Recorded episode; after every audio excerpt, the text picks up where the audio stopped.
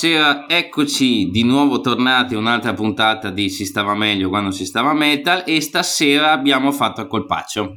Vabbè, tanto ciao anche da me, da Viking.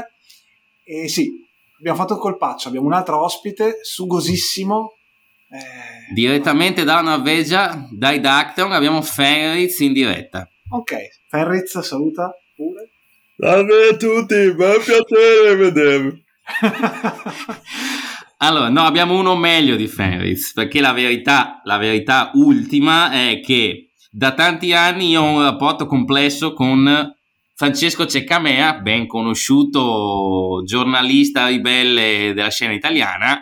Alla fine siamo amici da una vita, non ci siamo mai visti di persona, ma il rapporto di mutua stima è molto molto alto al punto che lui sono anni che cerca in ogni modo di farmi ricollaborare con i suoi progetti e forse a sto giro ce l'ha fatta però insomma mh, mm, stiamo parlando di argomenti trasversali al metal e la puntata su giornalismo metal cioè non è che potevamo non farla no? assolutamente Vabbè Francesco, allora, per quei quattro gatti che non ti conoscessero ancora, curriculaci tutto in poche frasi. Chi sei, cosa fai, da dove vieni, quante citazioni in tribunale hai avuto? Allora, io sono un uomo e, e sono anche un cavallo. Non, non, è che ci sia un vanto sotterraneo in questa cosa, però chi legge Sdenger sa che ho una crisi di identità e per metà mi considero, mi considero un animale e ho scelto il cavallo. Motivi esoterici che prima o poi esplorerò pubblicamente. Tanto, scr- tanto scusami, è il secondo ospite che dice esoterico. In meno di 20 giorni. esatto. Fossi in voi mi toccherei un po'. No, vabbè, quell'altro l'anno dobbiamo, non lo invitiamo per un po', eh? quindi non vorrei toccarmi per un po'. ok, allora cosa volevi che dicessi? Che mi, mi devo, presen- devo dire le cose che ho combinato? No, allora intanto dacci un curriculum apartitico, a giudiziale, a tutto, cioè proprio quello da datore di lavoro. Ah, ok. Eh, oh, sono, eh, sono, un giornalista metal.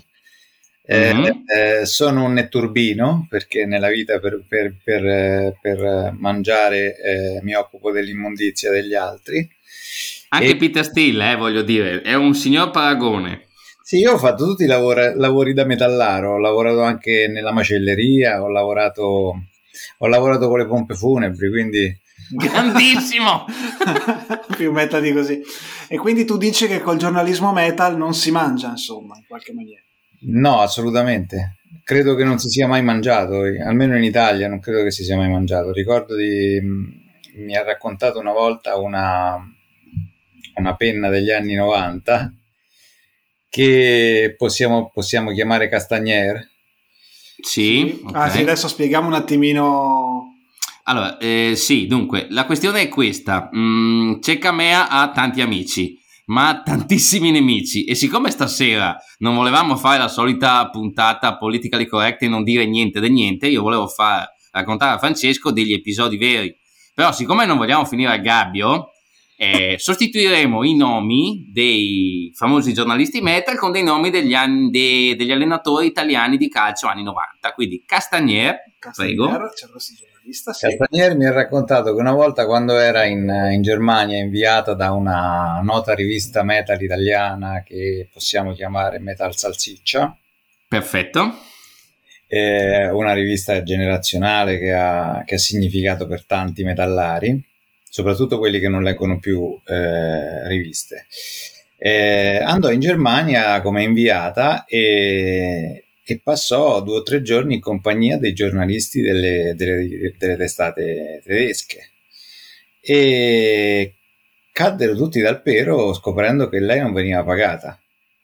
Questa persona non veniva pagata, era lì in viaggio, la, le spese del, del, del, biglietto gliele avevano passate, però eh, non, era, non era stipendiata, per loro era una cosa che non aveva né capo né coda.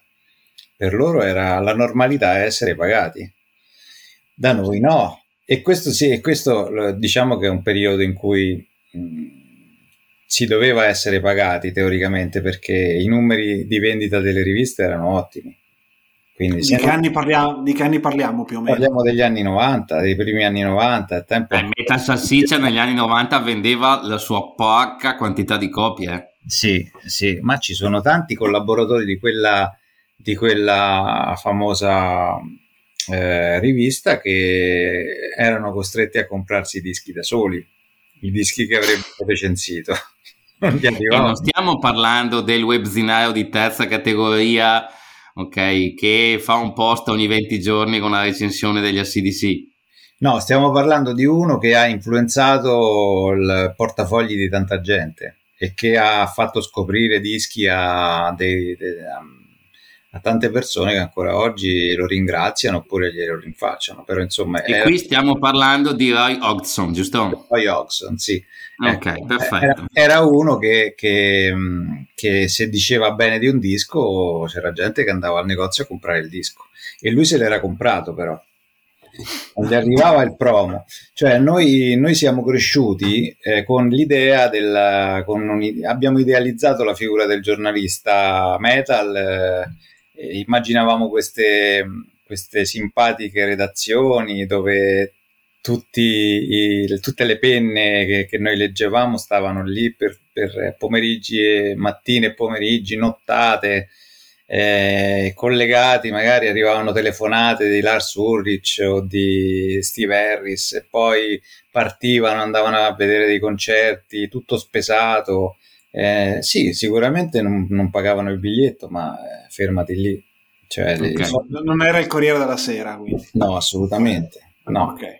Non è una roba tipo tutti gli uomini del presidente con uh, volti noti del giornalismo metal al posto di Robert Redford e compagnia. Però c'era un vantaggio. Allora, un vantaggio e uno svantaggio. Lo svantaggio era che, eh, siccome nessuno veniva pagato, potevi, poteva prendere posto anche chi non aveva un mestiere, chi non aveva un patentino, chi non aveva la, la, l'autorizzazione a scrivere ufficialmente come professionista. Quindi un ragazzo che dalla, se ne stava tutto il giorno chiuso in cameretta a sentire dischi, di punto in bianco poteva diventare una delle penne più importanti, magari ritrovarsi a intervistare Steve Harris nel giro di una settimana.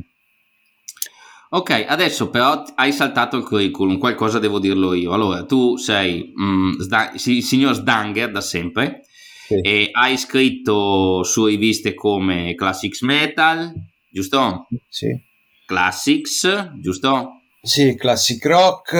Ok. Ho scritto anche su... Vabbè, ho scritto i testi dei, del fumetto di Enzo Rizzi, V-Bones, la storia, V-Bone e la storia del rock che è la storia, okay, del, poi la storia del metal. Quello, quello, sul metal abbiamo scritto in parte io, in parte Enzo, in parte Gianni della Cioppa.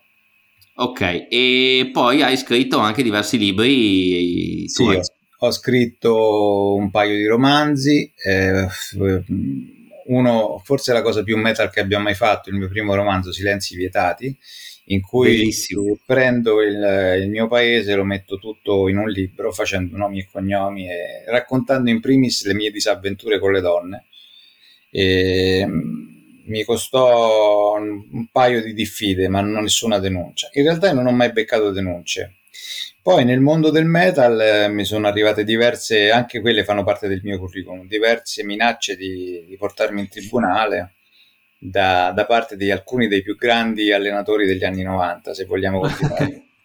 Quindi parliamo di Zeman, parliamo di Zaccheroni, parliamo di Carletto Mazzone, di quei sì. livelli lì. Questi però non avevano, non avevano il, lo stipendio di, di, di, di certi allenatori perché poi oltre la minaccia non andavano. Significava anche soltanto mandarmi una lettera significava alzare il culo, entrare nello studio dell'avvocato e pagare 300-400 euro per, di, lettera. di lettera. E la lettera non arrivava, arrivavano dei messaggi, arrivavano delle mail. Ne ho ricevute una 12-15 nell'arco di 10 anni di, di folle giornalismo con Stenger. Perché okay. poi il, il, vero giornalismo io l'ho fatto con Sdenger e non l'ho fatto con eh, le riviste. Il giornalismo delle riviste metal è assolutamente ingessato. Eh, ti fanno fare le recensioni, fai qualche intervista, spesso le fai via mail, e quindi non c'è neanche una, un contatto diretto con i miti che intervisti.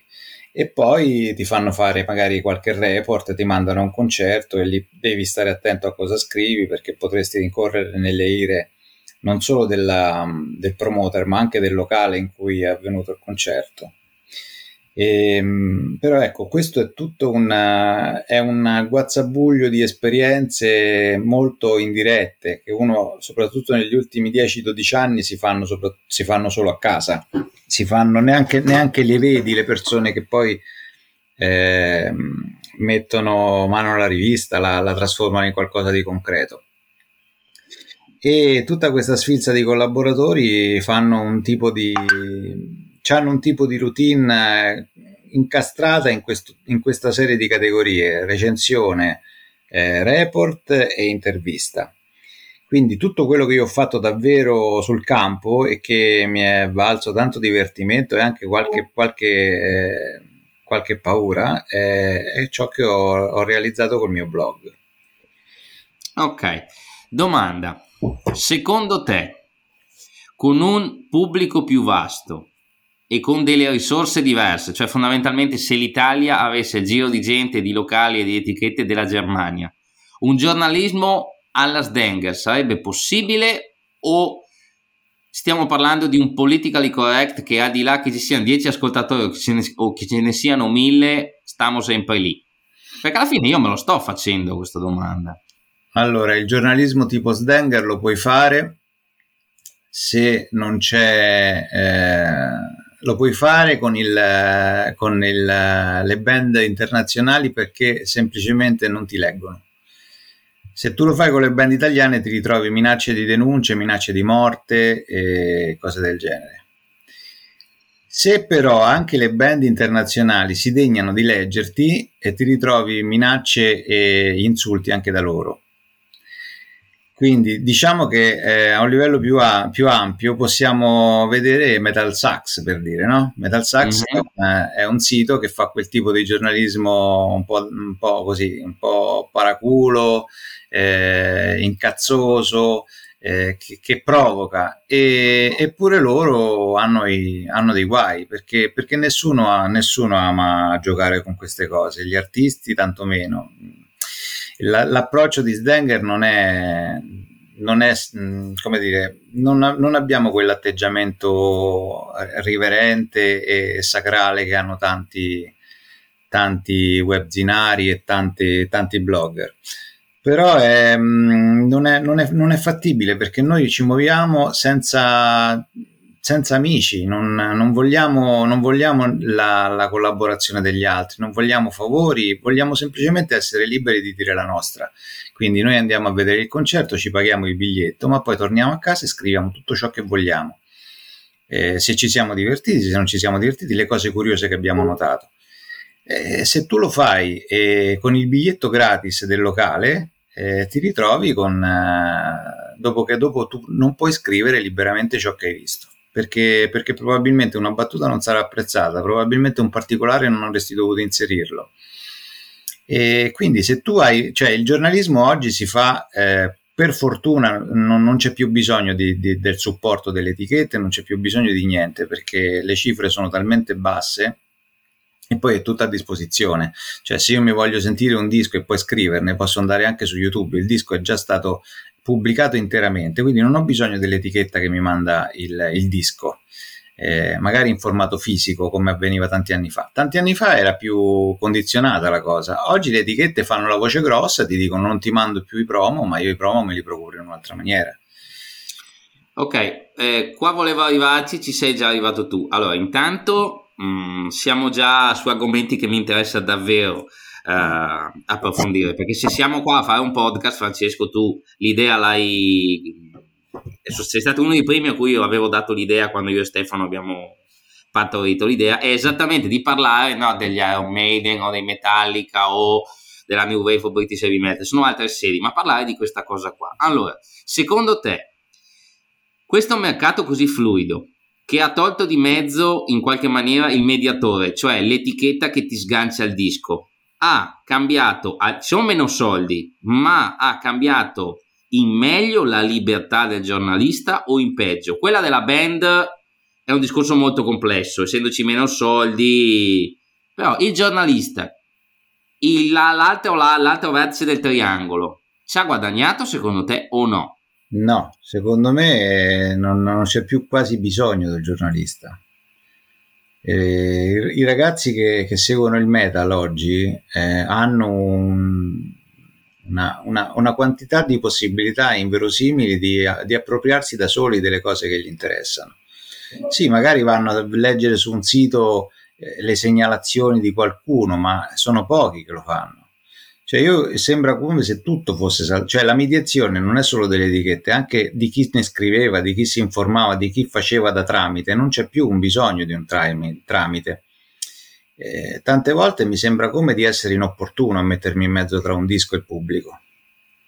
Sembra okay. quasi che non ci sia più un, il bisogno di un filtro. Ognuno si fa il proprio. Cosa devo dire io più di, di, di, quello che dice un ragazzo che scrive su, su Facebook ai suoi 3.000 contatti l'ultimo app dei Guns Roses è una merda? Io posso spiegare perché secondo me non siamo più ai livelli del passato, posso impiegare quattro cartelle per dirlo, posso fare una ricerca, un approfondimento, posso mettere la mia sensibilità, la mia cultura, tutto quello che vuoi, la mia personalità ma poi di fondo eh, la funzionalità qual è? È quella di dire agli altri com'è il disco e il disco te lo senti da solo, non hai bisogno che te lo dica io. Invece prima sì. l'etichetta te lo mandava, la, lo mandava la rivista e la rivista lo ascoltava, c'era tutto un filtro, era un filtro e noi potevamo solo appellarci a quello che dicevano poi sulla rivista e decidere se comprare o no il disco. Oggi tutto questo è saltato e non siamo riusciti, noi che, ne, che scriviamo di metal, che scriviamo di musica, ma che anche scrivessimo di cinema, di letteratura, qualsiasi forma d'arte, non abbiamo ancora trovato un modo per giustificare la nostra presenza. Continuiamo a fare le cose che facevamo 20-30 anni fa e ci lamentiamo che nessuno ci legge più. Sì, ma qua secondo me tu stai parlando appunto della stampa di Metal Salsiccia e di Metal Cotoletta, cioè non stai parlando di quello che fai tu con Sdanger, non stai parlando, si spera, di quello che cerchiamo di fare noi con questo podcast e di tante magari altre piccole realtà che stanno emergendo, cioè secondo me la funzione che adesso chi parla di qualsiasi cosa, può essere il calcio, può essere il metal, può essere qualsiasi altro argomento che può interessare un pubblico deve fare un lavoro so, di approfondimento, di opinione che è un po' diversa, di, di, narrativa, di racconto che una volta non c'era spazio per farlo perché appunto la, la, il giornalismo aveva la funzione di pubblicizzare un disco perché effettivamente come dici, come dici tu il giornalista aveva il potere di vendere copie fisiche sì. con la sua voce. Adesso non ce l'ha più nessuno diciamo, sei d'accordo? Cioè, diciamo, Costanger, tu eh, da, da, da, tanti anni è quello che forse stai facendo da prima che, che quella, questo tipo di narrativa si, si, si fosse imposta al grande pubblico. Sì, beh, io con Sdanger ho cercato di, degli approcci alternativi perché sentivo che quelli tradizionali ormai non avevano più senso. Eh, o meglio, continuavano a svolgerli egregiamente le webzine eh, ma nelle webzine c'è un mortorio intellettuale che ti, ti, ti, terrificante, cioè hanno, non, non, hanno, non, hanno, altro da dire se non il disco è bello, 80, gli diamo 80, eh, meglio di quello che è uscito prima, eh, basta, cioè non, non, hanno molto altro da aggiungere. Non c'è un, una, dire, una, uno scambio di idee eh, una visione alternativa. Mm, io ho bisogno di gente che mi, mi tolga le, quelle quattro conferme che ho sotto il culo. Eh, ho bisogno di gente che mi metta in discussione quello che io credo sia la musica, la funzionalità del, del metal di, nel, nel, nel, mondo di oggi, a che cosa, a che cosa ci aggrappiamo quando, quando, ascoltiamo metal, cosa cerchiamo ancora nel metal. Io ho, ho 40 anni e non cerco più le cose che cercavo a 20 anni. C'è gente che continua a scrivere di metal come quando aveva 18 anni. Va benissimo, per carità, cercare sempre gli stessi stimoli, ma eh, sono cresciuto, sono diventato padre. Questo io lo inserisco nel mio modo di vivere il metal e di ascoltarlo. Ok, allora, una roba mh, mm, per cui io ti ho sempre apprezzato, anche se mi rendo conto di non essere Uh, probabilmente in, non aver tanta compagnia è che io ho sempre apprezzato il fatto che tu ci metti la faccia ah. e Sdanger spesso è diventato forse fin troppo un post sulla musica, un post su di te, in quanto persona, in quanto uomo. Tu lì dentro hai veramente dato un diario di te stesso di un livello secondo me molto alto dal punto di vista della realtà. Grazie. Ok, e è una roba che può non piacere, d'accordo? Però a me sempre, ha sempre intrigato un sacco. Chi te lo fa fare di mettere così tanto te stesso e metterlo così vicino alla recensione del nuovo dei Voivod? ehm, è il mio modo di essere scrittore. Io devo lavare i miei panni in pubblico, l'ho sempre fatto. Quindi farlo anche mentre parlo di musica è un'evoluzione naturale io ho notato negli ultimi tempi, soprattutto l'ho notato io, l'ho notato anche la mia terapista, perché io vado costantemente in terapia da tanti anni, che sto cercando di, di aggregare tutti i pezzi di me e, e fare un unico grande mosaico. Ogni volta che scrivo di cinema, perché io non scrivo solo di metal, io scrivo anche di cinema. E infatti stai attento che fa un po' tu ci torni utile e lo scoprirai fra poco. Va bene scrivo di cinema, sono un grande appassionato di horror, eh, scrivo di letteratura, ehm, mi, mi, dedico e mi interesso a tantissime cose. Però eh, nel, nel, mondo di oggi ci vogliono a compartimenti stagni. Se tu scrivi di metal e poi te ne esci con una recensione cinematografica, ti guardano strano. Non, non gli piace che tu mescoli le due cose. Aia, e... noi stiamo per fare una roba che non va allora, va bene. Io sto cercando di mettere tutto insieme, spesso, spe- e poi non è una cosa tanto nuova, perché eh, se vai a leggere le vecchie recensioni di Beppe Riva, lui che cosa faceva? Lui eh, nutriva l'immaginazione del lettore. Utilizzava Conan il Barbaro per parlare dei Manowar, utilizzava il film di Milius per parlare dei Manowar. Ok, utilizzava Robert Irvin Howard, la prosa di Robert Irvin Howard per descrivere come suonassero quei dischi. Metteva tutto su eh, un livello multidimensionale, non parlava semplicemente di, di, come suonavano le canzoni, cercava di fartele sentire, cercava di fartele immaginare. Questa cosa poi l'ha fatta anche Marzoratti, l'autore di, del eh, dizionario rock and horror uscito tanti anni fa. Sì. Eh, che lui è una, uno che ha lavorato tanto per Dylan Dog, ma eh, secondo me il suo più grande contributo è stato quello perché ha messo insieme l'immaginazione, la cultura cinematografica, il metal e anche la letteratura, con una prosa sempre ispiratissima. E questo secondo me è il minimo che si possa fare quando racconti il metal. E poi ok, c'è... ascolta. Dimmi. Quindi tu sei per un approccio olistico sì. al metal e alla vita? Sì, senza dubbio. Porta pazienza, dovevo dire olistico almeno una volta nella mia vita che non fosse a scuola, quindi ok. Oh, beh, allora andiamo avanti su sta roba qua. E nel tuo approccio olistico eh. è comunque un ciclo che comincia, finisce, ritorna, è un eterno ritorno o vai avanti, torni indietro? Cioè, come lo vedi? Nel fatto che tutto sia collegato e fin qua noi siamo sempre stati d'accordo. Certo. Stai andando avanti, stai andando indietro, giri su te stesso? No, sto andando avanti Sto cercando di andare avanti, sto cercando di stare sempre meglio. E il metal fa parte della ricetta che mi faccia sentire sempre meglio, che mi faccia stare sempre meglio. Per esempio, una cosa che non si dovrebbe fare e che fanno tantissimi di quelli che scrivono di metal è trattare innumerevoli dischi di cui non gliene frega un cazzo. Questa cosa... Questa una cosa... Signori, si chiude. Dai, vai. Questa è una cosa terribile che facciamo a noi stessi. Io parlo di tutti, l'ho fatto anch'io, eh, lo faccio anch'io a volte ancora. Tutti noi, eh, penso. Tutti noi. Cioè, la, la, la, causa principale della depressione, clinicamente riconosciuta, è quando ci, ci scindiamo il vero, quello che siamo veramente da ciò che facciamo. Quindi un metallaro che passa le giornate a recensire dischi death metal che odia o che detesta i Dream Theater ma sta tutto il giorno a scrivere di progressive metal, è un metallaro che sta prendendo una cantonata terrificante, però eh, così si fa. Invece dovremmo scrivere di quello che davvero ci appassiona e non tutto il metal ci può appassionare, ma potrebbe no. esserci anche tanto oltre il metal che ci può appassionare. La maggior parte degli autori, degli artisti metal che tanto amiamo, hanno sviluppato la loro lingua, il loro stile ascoltando altro ascoltando altro dal metal. Io ho notato ultimamente, adesso facciamo una piccola parentesi, ho notato ultimamente che non riesco più a smerciare il metal, ragazzi. Io ho una ragazza che ama la musica, ma non è un'appassionata di metal. Le metto i tape on negative e reagisce. Le metto i White Zombie e reagisce. Le metto i Paradise Lost e reagisce. Le metto i Metallica, gli Iron Maiden, reagisce. Le metto i, ne so, gli, gli Iron, gli Iron uh, Tiger, Iron Fire.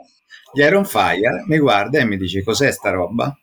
Cosa dovrebbe significare sta roba? Per me significa, io capisco il senso degli Iron Tiger, ma solo io lo capisco, che ascolto metal da 40 anni e riconosco filologicamente cosa gli Iron Tiger hanno cercato di fare, che tipo di approccio hanno, che cosa hanno assemblato. Hanno assemblato un demo dell'81 eh, di un gruppo inglese sconosciutissimo messo insieme ai Merciful Fate, poi con l'aggiunta di qualche, di qualche schitarrata alla metallica. Ma per una persona che, che non è addentro al genere, eh, sta musica non, non, comunica nulla. Ma secondo te perché sono, sono strani? Cioè, le cose che posso tipo gli Iron Tiger appunto sono strani, sono troppo complessi e magari appunto le vecchie glorie che sostanzialmente facevano qualcosa di meno contaminato, poi Tapo Negative col cavolo che faceva una roba meno cont- contaminata. Però Iron Maiden, Metallica sono più facili da quel punto di vista o perché meno, parli di gruppi bravissimi e gruppi meno bravi e c'è questo tipo di... Allora, ci sono due modi per arrivare alle persone. O inventi un sistema tutto tuo di dire quello che hai dentro, o scrivi delle grandi canzoni, che non è sempre, non è sempre lo stesso risultato. Gli Iron Maiden hanno scritto delle grandi canzoni. Una canzone come Run to the Hills puoi farla sentire anche a uno che non sa nulla di metal e capisce qualcosa gli arriva se tu gli fai sentire una canzone degli Iron Tiger che è un brano molto molto stile anni 80 New Wave British Heavy Metal che ha un suo perché ma solo nell'ottica del metallaro che se ne intende ma se ne deve intendere proprio di brutto è un, è un compitino è una specie di come dire sembra a volte che facciano dei manufatti artigianali di altri tempi, capito? C'hanno, sembra delle, delle, volte sembra di, di, dei lavoretti, ecco. Non, non, c'è più questa cosa che va oltre, che vuole comunicare al mondo, utilizzando un linguaggio veemente, perché poi l'heavy metal è, fa la voce grossa per dire quello che hai dentro. Però io ho come l'impressione che ultimamente la voce ci sia, ma da dentro non arrivi granché. Non lo so. Ok, domanda. No, prima di, prima di una domanda, adesso però tu mi devi fare un favore. Tu quando finiamo qua vai dalla tua ragazza, le fai sentire Pile of Sculpture di Running Wild e se reagisce è la donna della tua vita, se no io mi farei due domande. D'accordo? Va bene, d'accordo. Perché ricordi che i Running Wild sono un discrimine per le persone che vanno tenute e le persone che vanno evitate. Eh, puoi chiederlo a qualsiasi metallaro medio, lui sarà d'accordo con me. Pure i Grave Digger una volta, adesso un po' meno. Eh, adesso no. Adesso no. Vabbè, scherzi a parte, ascolta. Ehm, cosa ti manca per chiudere il cerchio?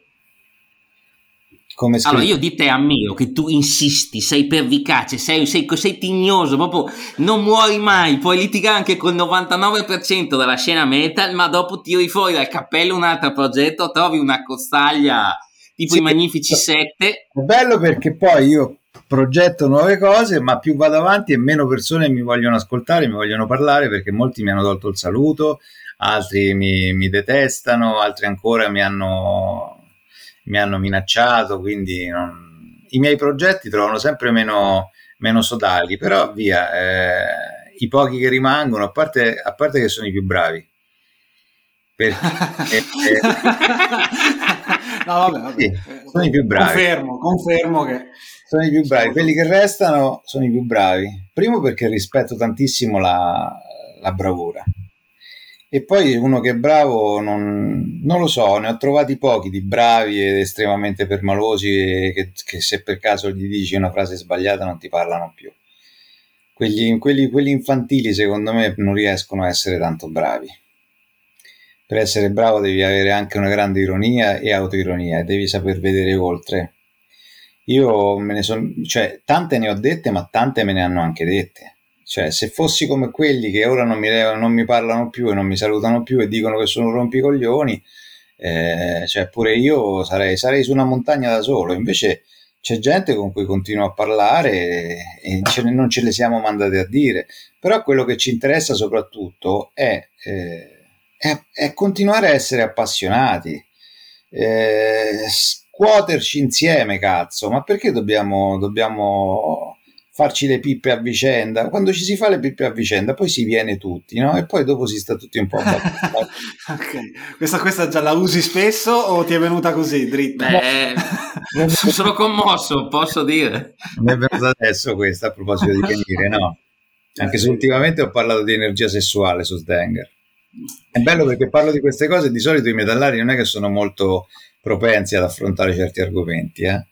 Invece mi piace... Chissà come mai eh, non lo sappiamo.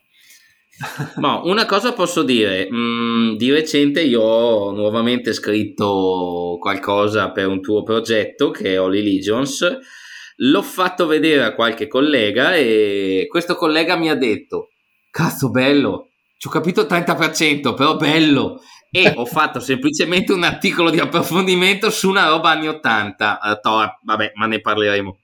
Quello che dici tu di questo onanismo e di questa settorialità del metal è vera, perché io mi sono riletto cercando di mettermi nei panni di una persona che è una laureata in lettere, ok? Una persona di grandissima cultura, non ci ha capito niente, cioè è, è, è talmente una scatola chiusa il nostro sì. mondo sì. che è, effettivamente è vero. Sì, sì, è vero, hai ragione.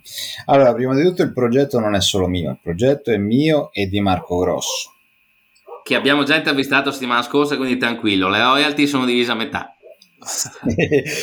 e, e, quello che dici è assolutamente vero. Io una volta ho fatto leggere una recensione, ma eh, stiamo parlando, il tuo articolo è, è, alta letteratura. Io parlo di una recensione.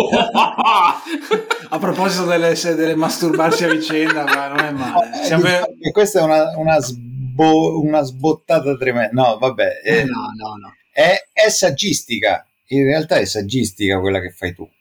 Eh, però non dobbiamo farglielo notare perché poi magari pensano che siamo dei presuntuosi. Eh, gli facciamo leggere qualcosa di, di, meglio, così sai, assaggiano qualcosa che abbia un minimo di sapore in più e dicono: Sai che rileggendo metal, metal, metalfregna.it mi annoio adesso perché voi siete più spiritosi, perché voi avete una, una, una testa un pochino più eh, più vivace. Eh, vabbè, a parte ci sono sempre quelli che vogliono la pizza margherita e basta, eh? ci sono quelli che vogliono la pasta al sugo e basta, e, e guai. Però vabbè, diciamo... senti, parliamo ah, di frivolezze.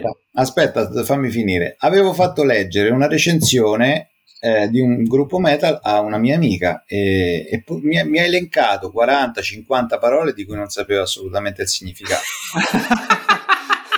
sempre laureata come l'amica del dottor Bonetti qua o no, chiedo. Così. Sì, sì, una laureata appassionata di, di politica, di cinema, ah, vivace, sì, sì. pimpante, le ho fatto leggere una recensione di un gruppo power metal e non, non capiva cosa fosse il, fulmico, il fulmicotone con le chitarre. Vabbè, il fulmicotone... E la batteria terremotante. non, vole... non capiva cos'era il, cos'era il combo, perché si parlava anche di combo e poi le song, il full length, il platter e così via. Sì, vabbè. Eh, vabbè, le grandi. Ascolta, passiamo più a cose frivole. Trovami un paio di episodi in cui tu e che ne so, uh, Zaccheroni avete litigato per questa e questa cosa quando scrivi su Metal uh, Porchetta o cose del genere. Un paio di episodi talmente paradossali da essere raccontati. Eh, non è facile. Allora, ehm, un episodio è che non dovevo assolutamente parlare dei, dei divanetti anni 80 eh, sbrilluccicosi di un locale romano. Era una cosa, un concerto dei Destruction non dovevo assolutamente citare questo particolare perché ne valeva della buona, eh, delle buone relazioni che c'erano tra questo locale e i biglietti che poi il locale mandava a Metal, uh, metal Black Metal Porchetta, Metal Black and Decker. E, e poi beh, c'è gente che davvero ha, a come dire, confondono la propria, le, la propria visione con quella del pubblico, cioè pensano che il pubblico e loro siano la stessa cosa, quindi parlano del pubblico ma stanno parlando di loro stessi. E allora quando tu fai una cosa che a loro e quindi al pubblico non piace, tu non, non la puoi fare. Tipo usare la prima persona. Mm. È, irrispe- è irrispettoso che tu usi la prima persona quando parli, quando scrivi un articolo. Tu non sei tu, tu sei la terza persona, tu non esisti, tu ti devi, eh, disorgan- ti devi dis- eh, scorporare da te stesso e far finta che a parlare sia una cosa, come dire, un ente, un ente che prova delle emozioni, che ha un'esperienza, che ha una conoscenza, ma che non sei tu. Questa è un'altra cosa che non si deve assolutamente fare nel giornalismo. Poi se mi vengono in mente degli episodi più specifici te li dico tra un po', fammici pensare un attimo. Ehm, l'articolo più bello che tu abbia mai scritto? L'articolo più bello che io abbia mai scritto probabilmente è quello che è stato meno letto in assoluto. Funziona sempre così. Quando scrivi un articolo meraviglioso dici ah quanto è bello questo articolo, adesso lo pubblico e vedrai che botto che faccio. Niente, zero. Vedi mi, di, vedi, mi piace di tua zia, che è quella che mette sempre mi piace a tutto ciò che pubblichi. E era un articolo in cui non parlavo nemmeno di metal. Era un articolo in cui parlavo di un fatto che era avvenuto davvero e lo trasformavo in una storia dell'orrore, quindi mescolavo realtà e fiction. Era un'idea che mi era piaciuta tanto, l'avevo scritto con grande passione, ma era di... aspetta, si intitolava I... I sali della morte, credo. Era il periodo in cui uscì questa leggenda di, di certi sali che venivano, se venivano fumati, scatenavano una specie di raptus eh, cannibale. In America c'erano stati dei casi di cannibalismo per strada, barboni, gente e avevo mescolato un po' di cose, anche, anche ci avevo messo anche un po' di musica, sempre per quell'ottica di mettere insieme tante cose, la musica, la, la, la, l'esperienza personale, la cronaca. Aspetta che mi gioco un vocabolone, sinestesia. Sì. Sinestesia, sembra un brano istru- strumentale di un gruppo metal. Sinestesia. Oppure una, pa- una power prog band che esistevano in Sinestesia. Sì, probabilmente sì. italiana, sì. Probabilmente sì. Che facevano la cover di Conception o di altri gruppi dimenticati da Dio. Cover del Dream Theater. eh, sì. Sicuramente. C'è tanto da riesplorare, secondo me, ragazzi, nell'ambito, ma ehm, abbiamo eh, nel, penso anche e soprattutto posso farla, non è una citazione indecorosa, Classics Metal nel corso degli ultimi vent'anni ha esplorato tantissimo il metal degli anni Ottanta e l'ha fatto alla grande. Sì. E, però c'è tanto ancora da tirar fuori dai, dai decenni successivi e sembra che non ci sia un grande pubblico interessato a questo. Secondo no. te perché? Io ti do la mia versione perché gente che le riviste non le ha mai lette, le sue informazioni se le trova su, sulla rete in un altro modo, non sente il bisogno della rivista cartacea, secondo me. Sì, probabilmente sì. La rivista cartacea però non è soltanto un, un supporto datato, sono convinto che la rivista cartacea sia uno strumento specifico che può permetterti di trovare delle cose che un articolo su internet non ti potrebbe dare o un, un podcast nemmeno. Il podcast ha le sue eh, peculiarità e ha i, suoi, ha i suoi pregi. Però se tu vuoi esplorare una, la storia di una band, niente come un approfondimento cartaceo, perché l'approfondimento cartaceo ti porta a un tipo di approccio più più rilassato, più da pausa. La sì. rivista te la leggi sulla tazza del cesso. È vero che si legge sulla tazza del cesso anche quello che pubblicano cellu- dal cellulare, insomma, no? Però quando tu compri una rivista cartacea, poi trovi il tempo di leggerla, ti metti lì, la sfogli, c'ha proprio tutto un altro ritmo. E... Come, come, andare, come, andare, al cinema, insomma, piuttosto sì, che guardarsi esatto. un film a casa. Esatto. Se tu vai al è cinema, ritualità non è la stessa cosa che scaricarti il film dal tuo computer e vedertelo su, su, sulla televisione collegando il computer. Non è la stessa cosa, sono, sono dei modi di, di raccontare che, fan, che, che, fanno tutt'uno con, quello che, con il contesto di, di azioni che, che, sono collegate a quelli. Comunque, sono eh, rituali della vita quotdidiana, insomma, in fin dei conti parliamo del libro libro con la L grande dal punto di vista della storia della letteratura è il libro, cioè il primo libro è la Bibbia, stiamo parlando di cose di un certo livello, insomma, il libro è l'identità di un popolo per quanto riguarda gli ebrei. Quindi mh, mm, ho detto Fenris, ah no, no non hai detto ok. E, ehm, no, questa è una gag che quando ti ascolti tutte le puntate eh, capirai. e, ehm, quindi direi che la rivista cartacea ha il suo valore, direi di sì. Mm, sì. E, no, e nulla lo, lo, verrà mai ad intaccarlo, semplicemente c'è un cambio di pubblico. E io qua concluderei Secondo me, Stefano, in questo momento è il caso di dare strumenti nuovi per delle generazioni nuove che possono poi, magari ascoltando stasera, aver voglia di andare a prendersi una rivista cartacea, di trovare in un mercatino a porta portese i vecchi numeri di Metal eh, Shock, di Flash, di Metal Porchetta e compagnia. Tu che dici? Sì, sì, penso proprio di sì. Io spendo un sacco di soldi in vecchie riviste e immagino una come mia figlia tra 20-30 anni che andrà a comprare i vecchi, i vecchi metal salsiccia, ma non, è dura, è dura immaginare una cosa del genere. Però sicuramente c'è bisogno di un ponte, perché quello che è successo negli ultimi, negli ultimi 10-12 anni con uh, i social, eccetera, eh, ha fatto saltare un po' per aria le cose e quindi ci vuole che, che, qualcuno crei un ponte tra il passato e il presente e il futuro. Secondo me quello che state facendo voi è un'ottima cosa. Più del blog. Il blog, il blog ormai come mezzo credo che abbia eh. fatto il suo tempo da, tempo, da, da parecchio, eh. insomma non, non, abbiamo più neanche... Quando sono arrivati, eh, quando è arrivato Facebook, all'inizio Facebook ci dava una mano perché io ai primi tempi quando pubblicavo i miei articoli e li condividevo su Facebook ottenevo veramente delle, delle parecchie visite. Poi all'improvviso sia Facebook che Google hanno cambiato, hanno politica, cambiato, certo. hanno cambiato politica e i blog sono, sono, si sono quasi si stanno estinguendo.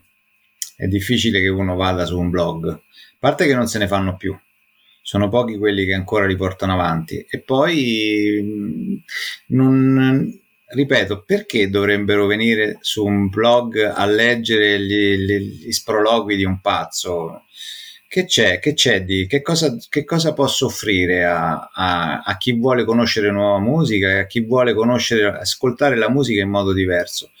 Se ce ne sono, ben vengano, ma ho come l'impressione che la gente non, non sappia quello che deve andare a cercare. Ecco, eppure io a volte non so nemmeno quello che potrei offrire.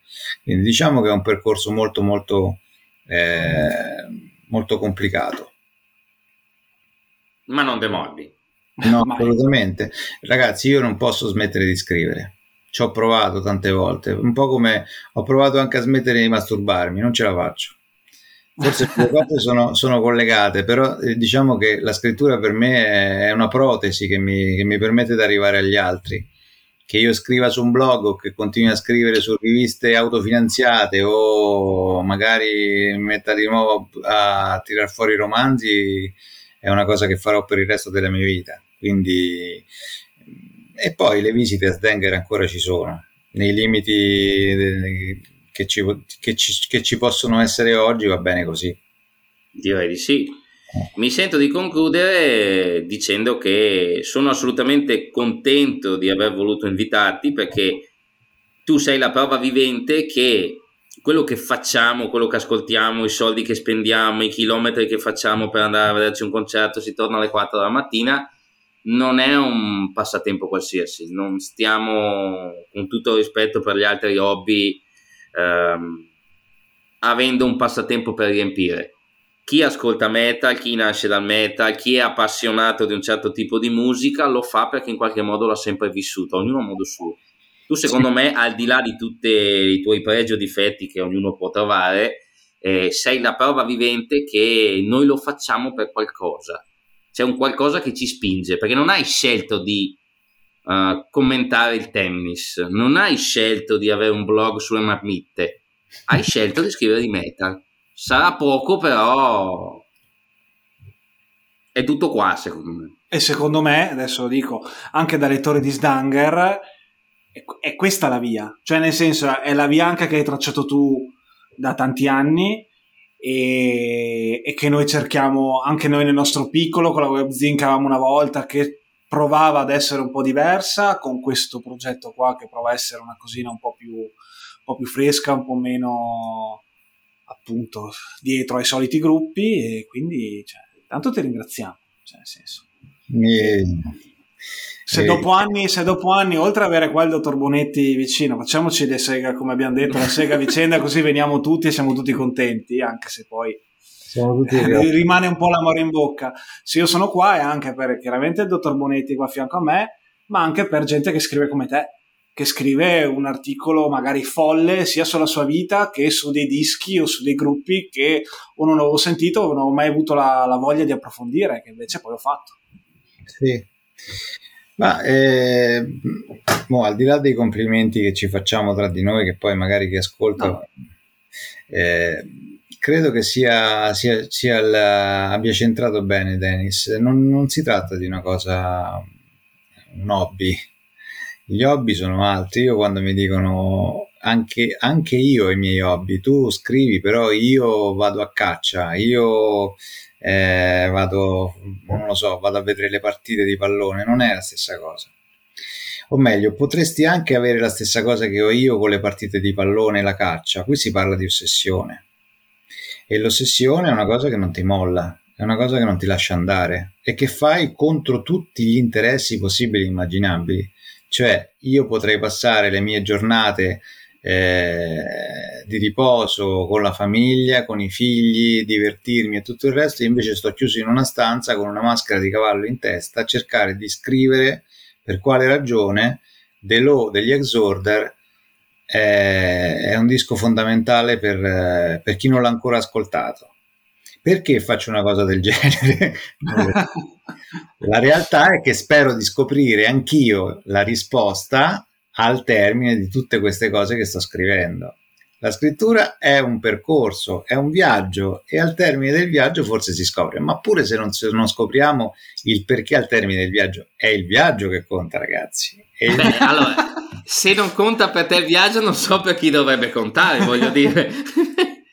Comunque Quindi... la, la, la, cosa, la, cosa, bellissima è che c'è gente che, che davvero non riesce a smettere poi ci sono quelli che non riescono a smettere di fare sempre la stessa cosa e io non li capisco.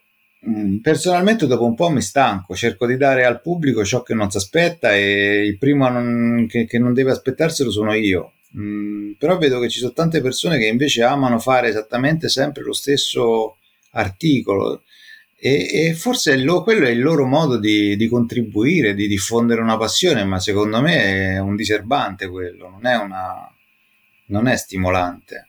Mi dispiace per tutti quelli così. Vabbè, senti Francesco, qua abbiamo sforato, mm, io ti saluto, ti dico già che non sarà l'ultima volta che ci sentiamo perché potremmo fare almeno altre tre puntate così, anche perché vorrei degli altri episodi di Metacotica e dei vari allenatori anni 90. Guarda, devi preparare. Sugli episodi devo prepararmi meglio perché in effetti è un po' che non, non bazzico l'ambiente, che sto più per conto mio e quindi cose curiose me ne sono successe parecchie, ma negli ultimi anni un po' meno. Quindi eh, devo un po' rimangare il passato, devo andare a ripescare certe cose. Ok, chiudiamo secchi. Come chiediamo a tutti, si stava meglio quando si stava metal o no? Non ho mai smesso di stare metal, quindi... wow, bellissima. è più true dei Manowar questa cosa, se solo i Manowar fossero true. Quindi, Pelle d'oca. Pelle d'oca, davvero. Vabbè Francesco, noi ci salutiamo, ti salutiamo, grazie di tutto e ci si sente. Grazie. Ciao Francesco, ciao, ciao a tutti, ciao agli ascoltatori.